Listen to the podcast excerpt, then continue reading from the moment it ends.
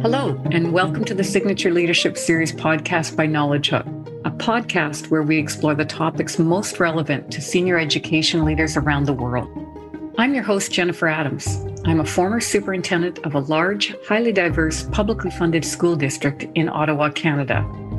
I was really fortunate throughout my career to have many great opportunities for professional learning, and I'd like to extend that opportunity to you. Working together with Knowledgehook, a Canadian digital math company, we're continuing to support thought leadership in education. Today's podcast is with Andy Hargreaves, a wonderful colleague and friend who I've known for the better part of three decades. And yet, when I read his memoir, I was surprised to learn more about this world renowned educator. In this episode, Andy shares details of his personal story and reflects on the education system and society in which he was raised. We learn about his challenges and successes growing up and how they've shaped his research and professional contributions.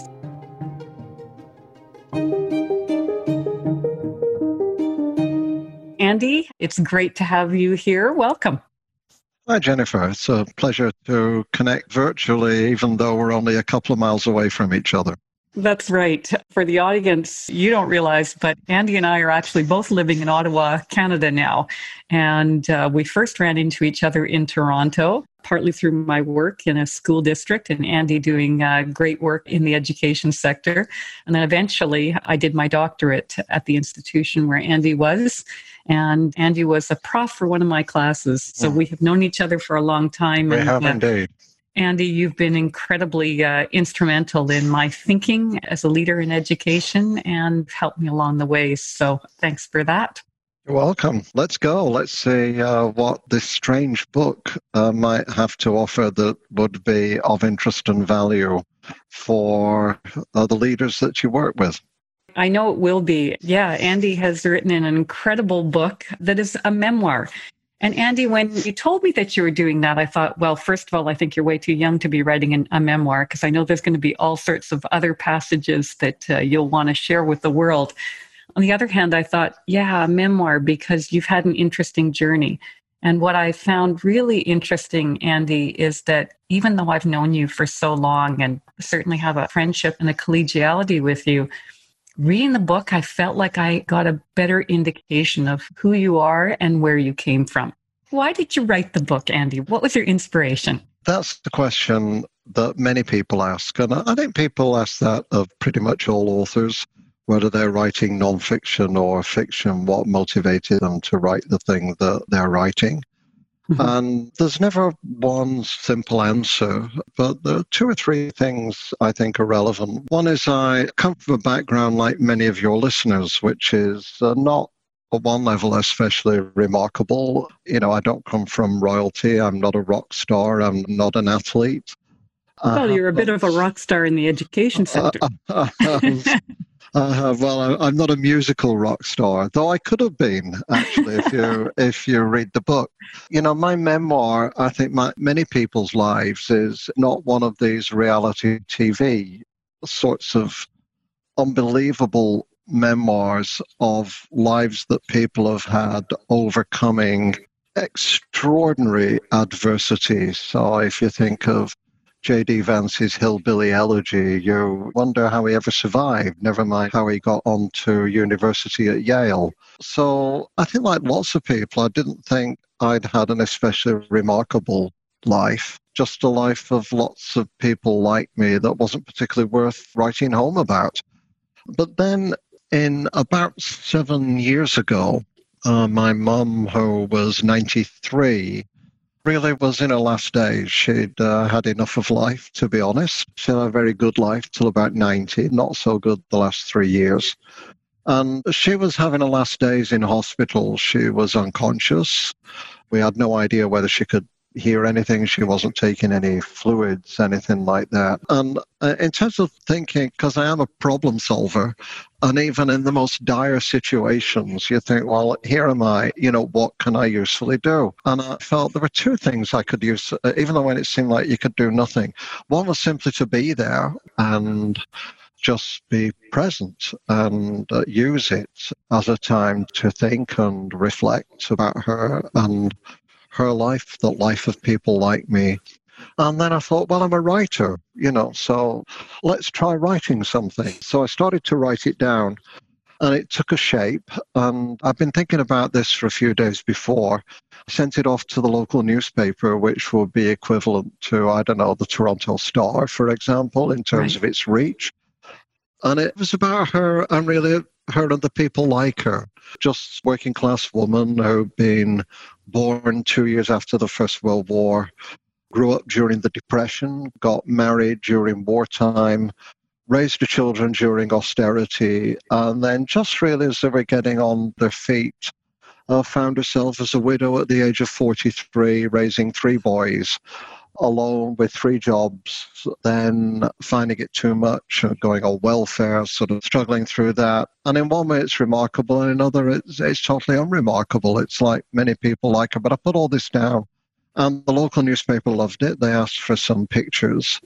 And then it was just a day or two before she died, and I leaned over her and said, Mum, you know, I've got something to tell you. I've written something about your life. And the Lancashire Telegraph, which she used to get delivered every day, they're going to publish this with photographs all about you, I Mum.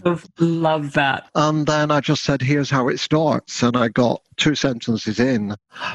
And uh, she'd had no fluid in like 10 days at all. Um, wow. And then this tear just came down her cheek. And uh, it's a very moving moment, obviously. But as I reflected on it, I thought, well, there's something here, you know, there's mm-hmm. something mm-hmm. here. And I got lots of letters back. And lots of letters were from people about their lives. And I thought, so these lives are worth writing about, not just my life, but these lives are worth writing about. And then I started, and it, it became a kind of hobby for a while and it, it, was a bit rambling and you know included everything in it but the kitchen sink but the more i got into it the more i discovered that it was a narrative of something so I stopped it at age 22, otherwise it hmm. would have gone on. But it really became a narrative about the struggle, so not about the glory or the heroism of social mobility, but about the struggle for social mobility. What I really appreciated about it, Andy, is that it is very relatable. You do a great job of combining your story of your family and the family dynamics and the different experiences and the different members in the family with kind of a historical piece where you're talking about the education system in the UK at the time and how it was structured and how it impacted you and your brothers very differently. Mm. And then kind of the whole socioeconomic piece where what does it feel like to be moving either up or down that socioeconomic level? Up, down, up, down, and apart. I think exactly. that, that's a big thing about when you lift people out and you move them somewhere else the struggle then becomes the up, the down, and the apart that you're sort of working with.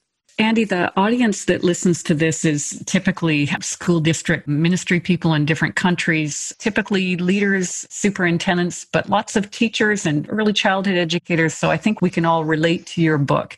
You talk about your three brothers' experiences in the UK system at the time as almost a reflection of the divisions within that or the hierarchy yeah. within the UK system.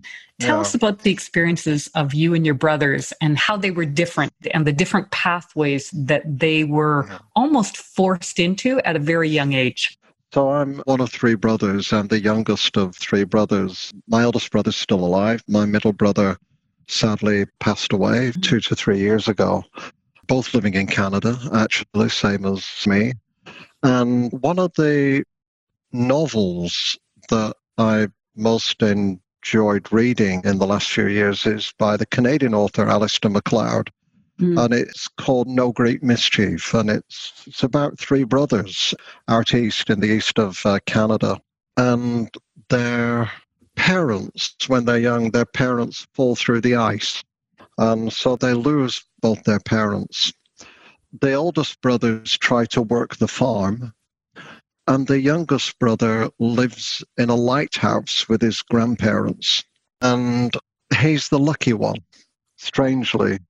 even though I lived in a lighthouse, because the eldest ones who have this working class life with not much behind them then fall into all kinds of problems and difficulties. And the book is about, you know, the youngest brother who goes on, gets educated, becomes an orthodontist, somehow trying to connect with his older brothers, one who's become an alcoholic and and there are scenes in the book of when he's passing the migrant laborers who come up from Mexico and is wondering what their life is like compared to his life. It's a beautiful book, actually, about the fates that unite us and separate us in different ways. Sounds very parallel to your experience with your brothers.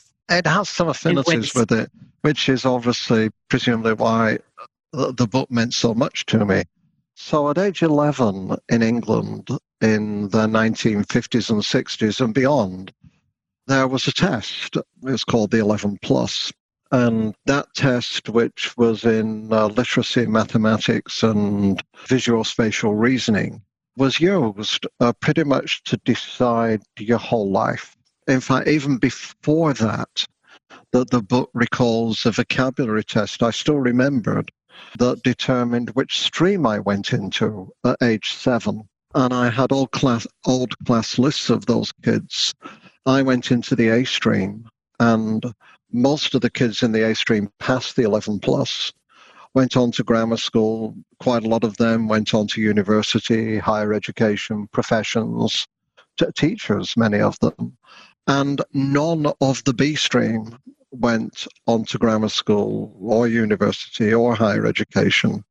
And that was all decided at age seven as the Jesuits say, you know, give me a child at seven and I, I will show you the, well, they said, I will show you the man because they're Jesuits. and so I, I took the test at, at 11. Apparently, it caused me lots of anxiety. They, even though I wasn't aware of it, I kind of stopped going out, stopped playing out. I was taken off to the doctors a lot. They thought I had like leukemia, blood problems, but it was just that there was this enormous implicit pressure because everybody knew your life depended on it. You know, my mum and dad would say, uh, like many parents said, don't worry if you don't pass, it's not the end of the world, which meant do worry if you don't pass, it is the end of the world. So I passed the test because I was a bright kid. I went off to grammar school and everything that followed from that. In part, this is why I'm here now talking to you.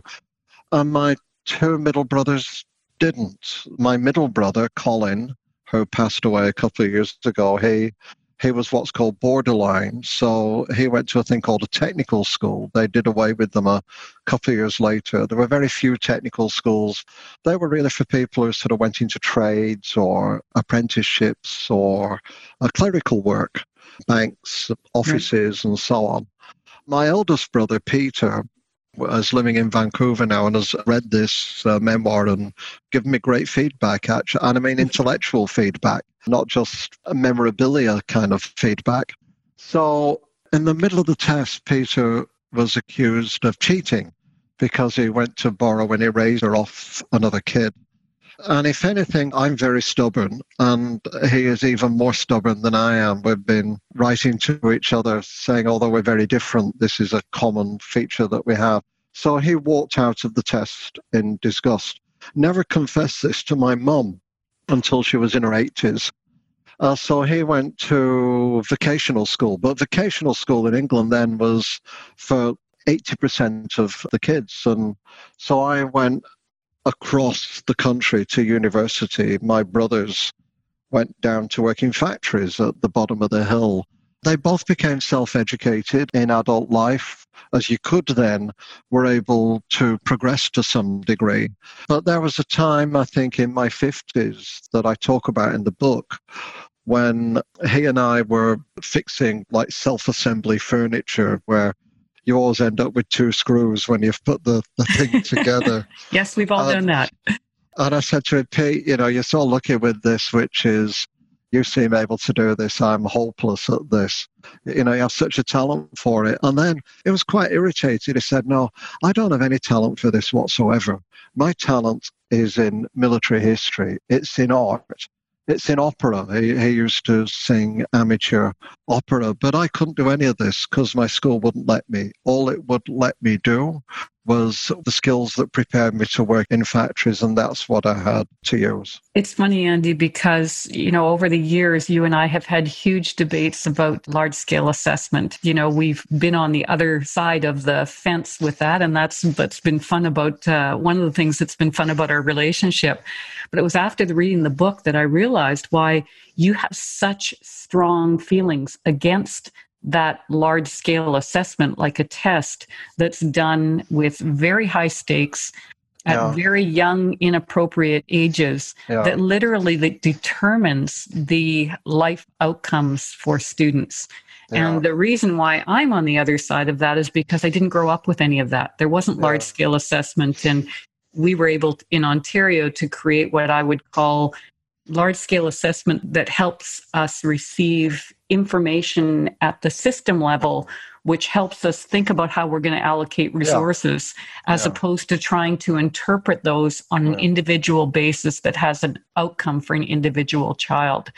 And so uh, yeah. it made more sense to me, our conversations over the years after reading your experience and your family's experience. You had an opportunity to see with the three brothers had completely different life outcomes based or life pathways perhaps more appropriately life pathways based on what happened in a test at such an early age yeah. and i hope that when people read that book it will remind them of large scale assessment can be such a dangerous thing in a system yeah. and how particularly at this point in time that we use this opportunity to say that's not what should be happening in education systems anywhere.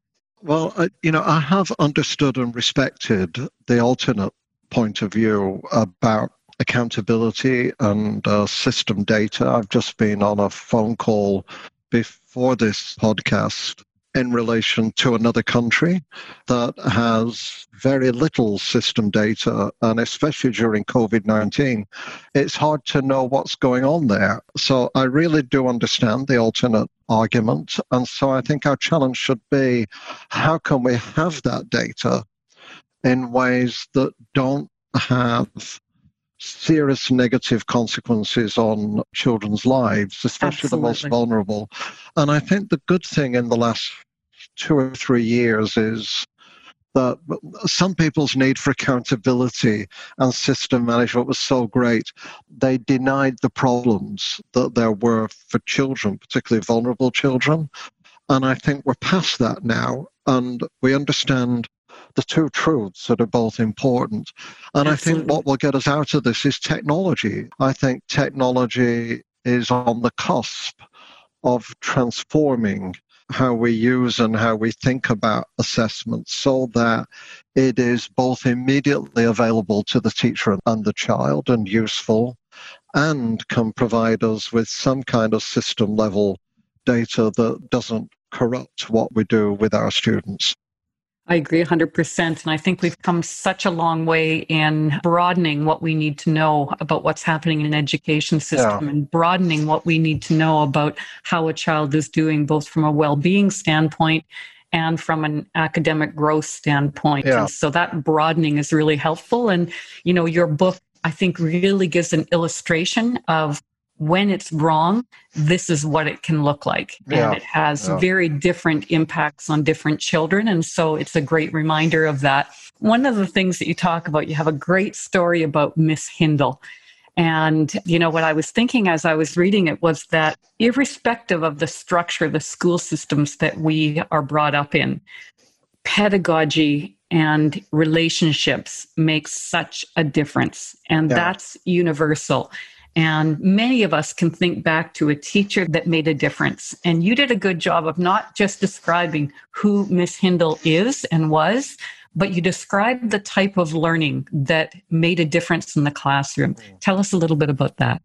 So, my book is about the experience of probably many of us. It's a book about inspiring teachers, and particularly a couple of them, and what a huge difference they can make in children's lives and about execrable teachers who um, who brought out the worst in me, actually, in terms of defiance, but also made me search for workarounds where I could still succeed despite my teachers, many of them in high school. So that will explain to you why I've always had a drive to transform our high schools into more inclusive, humanistic mm-hmm. institutions as well as uh, grades factories.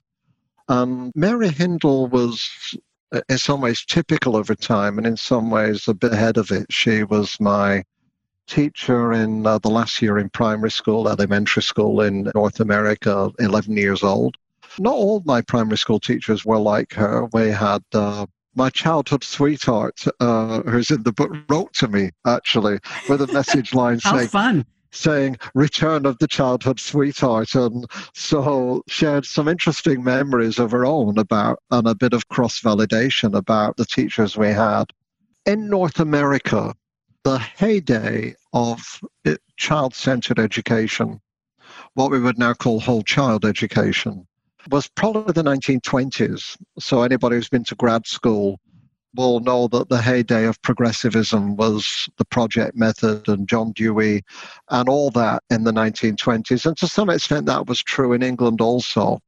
But when there was an attempt to revive it and renew it in the 1960s and 70s, the results were very spotty in North America. In Canada, it was the Hall Dennis report. Right. Uh, that people might remember in America tried to innovate in response to Sputnik in the late 50s. But all the research says that the results were at best uneven and mainly very disappointing in terms of implementation.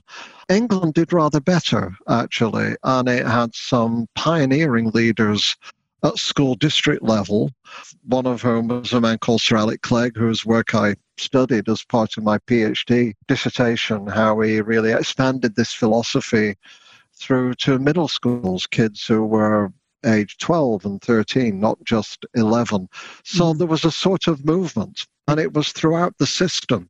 And it was embraced by the inspectors. So the inspectors Wonderful. were really bearers of this policy.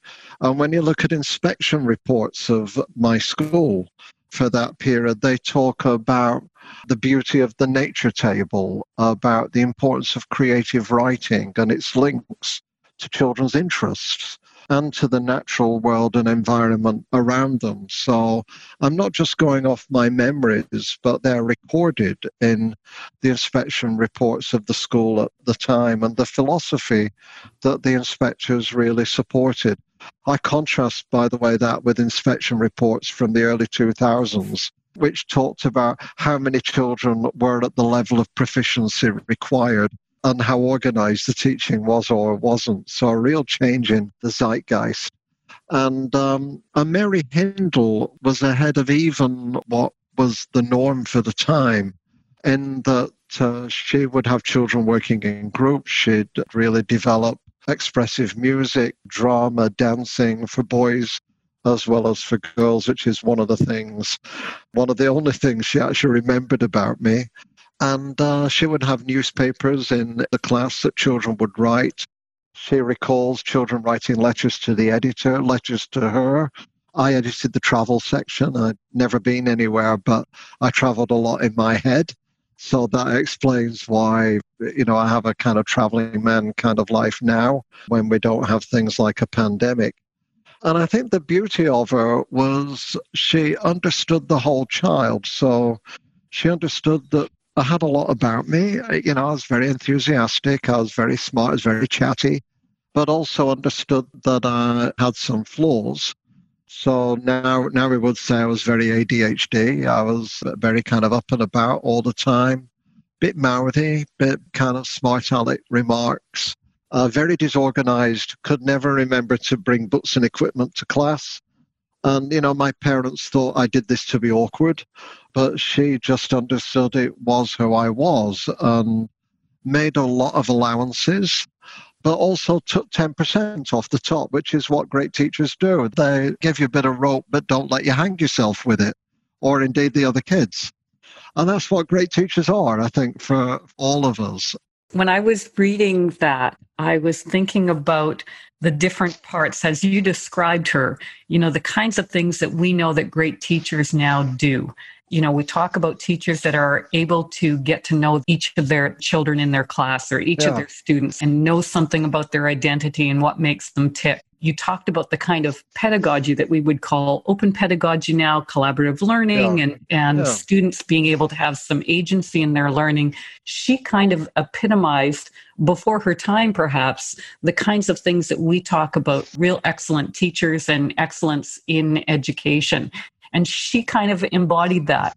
And the only thing that I was thinking as I finished reading that was that at that time, even though there were policies, it was more an individual teacher that would choose to be like that and others that would choose not to be like that. And I think right. one of the areas that we've come a long way with is the idea of professional learning communities, where instead of one teacher doing that by themselves, we allow, we facilitate, we encourage teachers to be able to be working together and to be sharing those practices and creating a culture within a school that embodies those types of practices.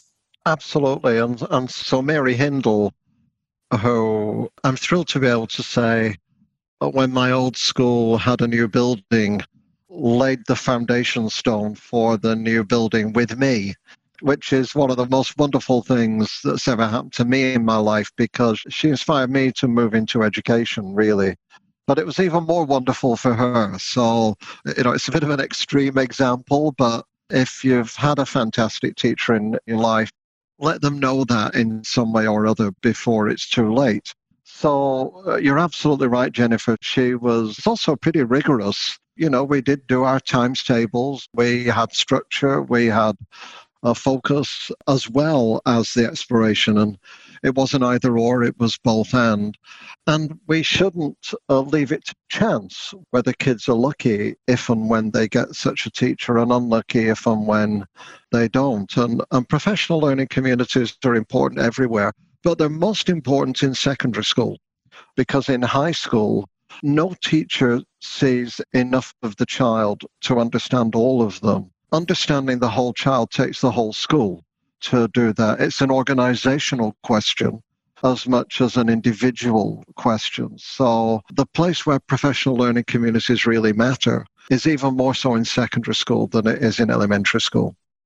That makes a lot of sense. And uh, certainly in my experience, where you saw professional learning communities happening in secondary schools, the impact on the type of instruction when you walked into those schools, you could see similar approaches as you walked from the science mm-hmm. department into the math department into the arts department, mm-hmm. that you could see common pedagogical practices. Mm-hmm. That's where it was a game changer for students. Yeah. One of the themes that you talk about, and it's right in your title, is the concept of social mobility, which I think is kind of your sociologist side compared to your educator side, because, yeah. of course, your academic background, you have a foot in, in both of those camps. You talk about social mobility, and I love the comment. There's a quote from your son that said that he said to you, You're too smart for ordinary people and too ordinary for smart people. And I thought that was just such a great comment because it gets at this idea of the imposter syndrome. And I mm-hmm. think, you know, a lot of us experience that where we get into an environment, you think, wow, I shouldn't be here. I haven't earned my stripes. I'm not at this level. And you talk about those struggles all the way through, including now. Tell me about your son's comment and how you've lived that. Well, my son, who I love to bits, he said that when he was about 17. He's now a law professor in uh, Hong Kong, actually, specializes in privacy law. And even when he said it, I thought uh, it took me back a bit. And I thought, well, Stuart, you've hit the nail on the head there. You've nailed really. it. and, uh, and of course, it didn't mean that ordinary people weren't smart. It was really talking about a particular way of being smart. Absolutely. And, and how, in some ways, that, that separated you from the people around you, even when you didn't mean it to. And, and the opposite, of course, that when I'm with very smart people, I feel I don't quite fit. I wonder why I'm really there. Just one small example in the book when a few years ago, I got a phone call from Sweden and they kept phoning and, and this was the vice president. And I thought, well, well, what do they want? You know, they probably just want a reference for something. I'm a uh, So eventually, my assistant said, you know, you really have to answer this call. They insist. They can't just talk to me and say, you know, they want a reference. They have to talk to you. So I was in the middle of a meeting with like 10 people and I, I was answering on the phone. I, I'm afraid I was, I was a bit irritable. And, and I said, well, what is it? You know, what, what do you want? And they said, well, we're going to offer you something. But before we offer it you, we need to know that you'll accept it. I said, so what is it? This is the University of Uppsala, which is the oldest university in Scandinavia. It's where Linnaeus invented the classification system of uh, plants and animals and has a garden there, actually. And they said, well, we want to offer you an honorary doctorate. So there was a bit of a silence and all these people in the room. And so my first response was, I said, look, I, I, said, I think that's lovely, but there's something I need to tell you, which is in my university here, and most of the universities I know, there are only two reasons you get an honorary doctorate. One is that you've either given money to the university, which you're probably aware I haven't, or you're about to give money to the university, in, in which case you're probably going to be a bit disappointed and they said, no, no, no, that this is not how it works here. We do it purely on on, on merit. on merit and so on. So I said, well, that's great. I, I said, could could you just give me a sense of like anybody else you've offered this honorary doctorate to? And they said, well, yes, in the last few years we've given them to Nelson Mandela, uh, David Attenborough, Desmond Tutu, Jane Goodall. I said, okay, I'll have it. So, yes, yes, please. So I was quite pleased and I said I'd accept it and I put the phone down and finished my meeting. And, and then afterwards I had this second guessing. This feeling of panic rising in you. And, and, and I, I have a friend who's, who is one for practical jokes.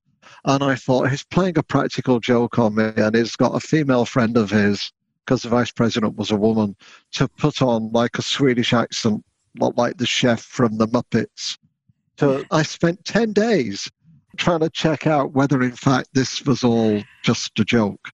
But it wasn't, and you know, it was an honorary doctorate. And, and so when I'm invited on a panel, I often wonder it's because somebody died or they just want this British guy to show up with a British accent and make it a bit more international.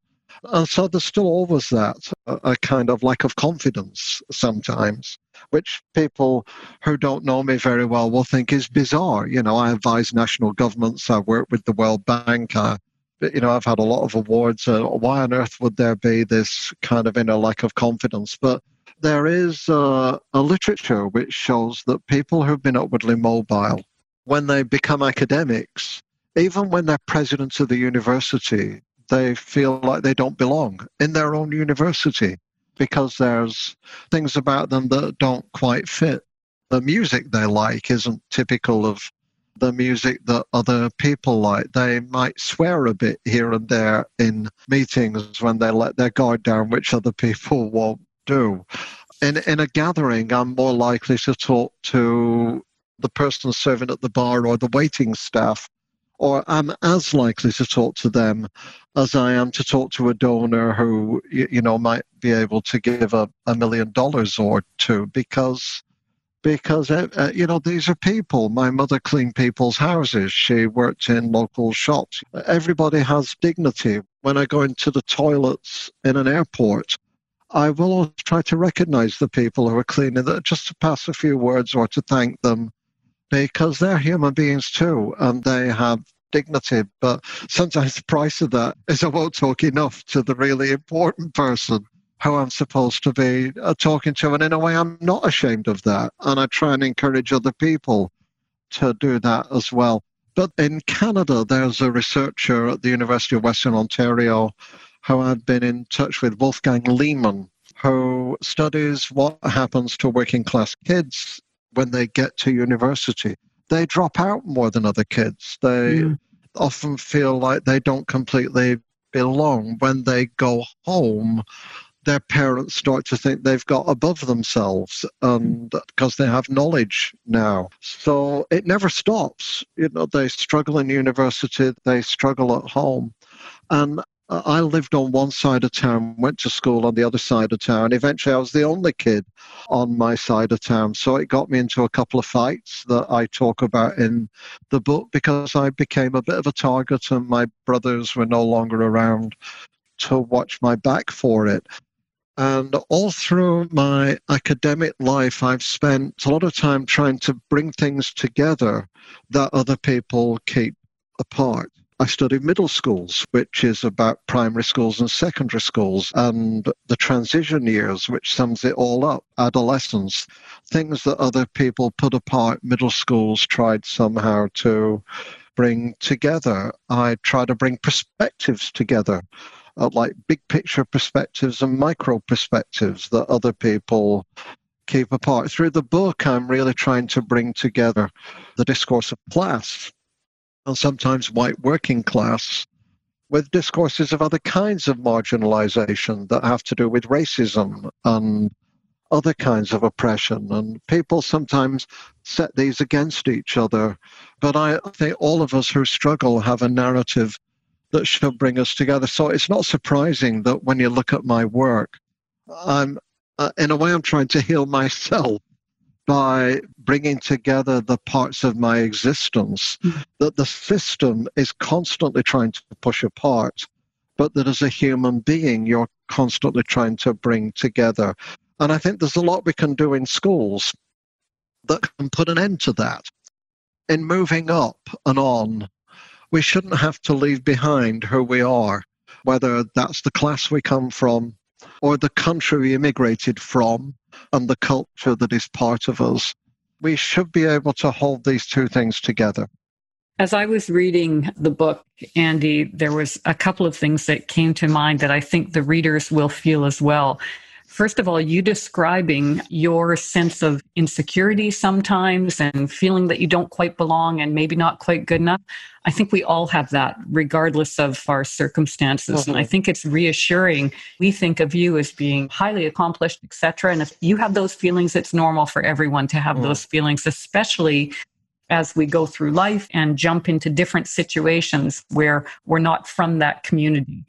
That was the first thing that I thought of. The second thing is this idea of equity in education. And I think we are being more purposeful now of thinking about how do we honor the child or the student's identity and oh. be able to allow them and encourage them to hold on to that identity while yeah. experiencing the joys of all sorts of things as they go through their education and the education system and on to life. I think we're doing a better job with that. I totally agree with that. And I think uh, in Canada, especially, but not only in Canada, we, over the last uh, seven years or so, we've really worked hard to treat equity as a question of inclusion, of identity. Mm-hmm. And I, I, think we've done that with a range of groups and identities. I think uh, we're working hard to do that with Indigenous communities, uh, First Nations, Metis, Inuit. I think we were a bit slower to do that with LGBTQ2 in Canada and elsewhere, but we're getting better at that now. I think what we've worked harder to do that with immigrant uh, communities. So to understand that if you come to Canada from India, uh, Pakistan, Brazil, it's okay to be half Canadian, but because it's a both and. So you'll go back and forwards to Brazil. The internet, of course, makes this more possible now. Even for me as a British Canadian, that you know, I can follow my soccer team back in Britain. I can be both and. I can be proud to be both. I think where we're not there yet in Canada, the US, and the country of my upbringing, Brexit Britain, is we're not yet addressing that in socioeconomic terms and in social class terms. I think we've thought of being working class as being poor. So we equate it with poverty. And then it becomes the only identity if we equate working class with poverty that you have to leave behind in order to move on. You want to leave poverty behind in order to be successful. And we have a wonderful Museum of Human Rights in Canada, in Manitoba, in Winnipeg. And there's an entire floor that deals with issues of immigration and uh, genocide and, and race. But there is also a whole floor devoted to the history of labor and to the Gdansk shipyards in Poland, where labor was a huge part of bringing about the collapse of the Berlin Wall. So we don't talk about working class identity as a source of pride, as something that has a tradition that is honorable whether you're poor or whether you're working in the auto factories in Windsor or Detroit. And so we need to bring this back, I think, into our schools. That being working class is an identity too. And of course, that's partly white working class, but we know that our migrant farm laborers are working class. Many of the people who've been most affected by COVID 19 and been most vulnerable often people of color are also working class. And I think we've been too hasty to try and make everybody think they're middle class without honoring the dignity of people who've been working class. Michelle Obama now proudly talks about her working class upbringing. We've got quite good at engaging with these other identities, but we've lost a bit the dignity of working class identity.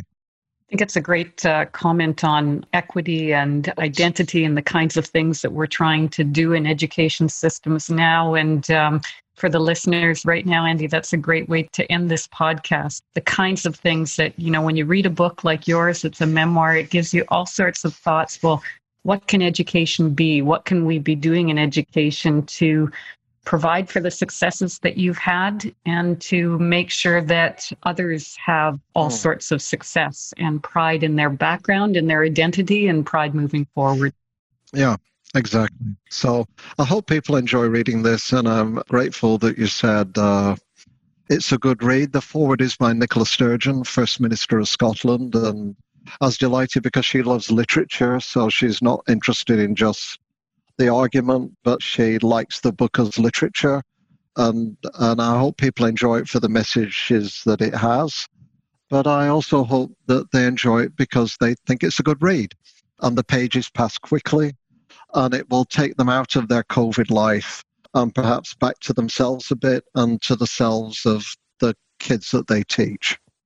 I had a great read. I brought it on uh, a little vacation that I was on, and uh, it felt great to escape and to learn a little bit more about my friend and what's made you into a, a great guy that I really enjoy working with. So, thank you, Andy, and uh, we will look forward to seeing what happens for your next steps. Thanks, Jennifer. All the best. It's uh, been great to chat with you. Bye bye. Bye bye. Andy for joining our podcast today and for sharing his personal story with us. It's not often that educators have the opportunity to get a glimpse into the lives of one of the many academics who produce the research that shapes what we do as educators. Thanks so much for listening. We'll see you next time.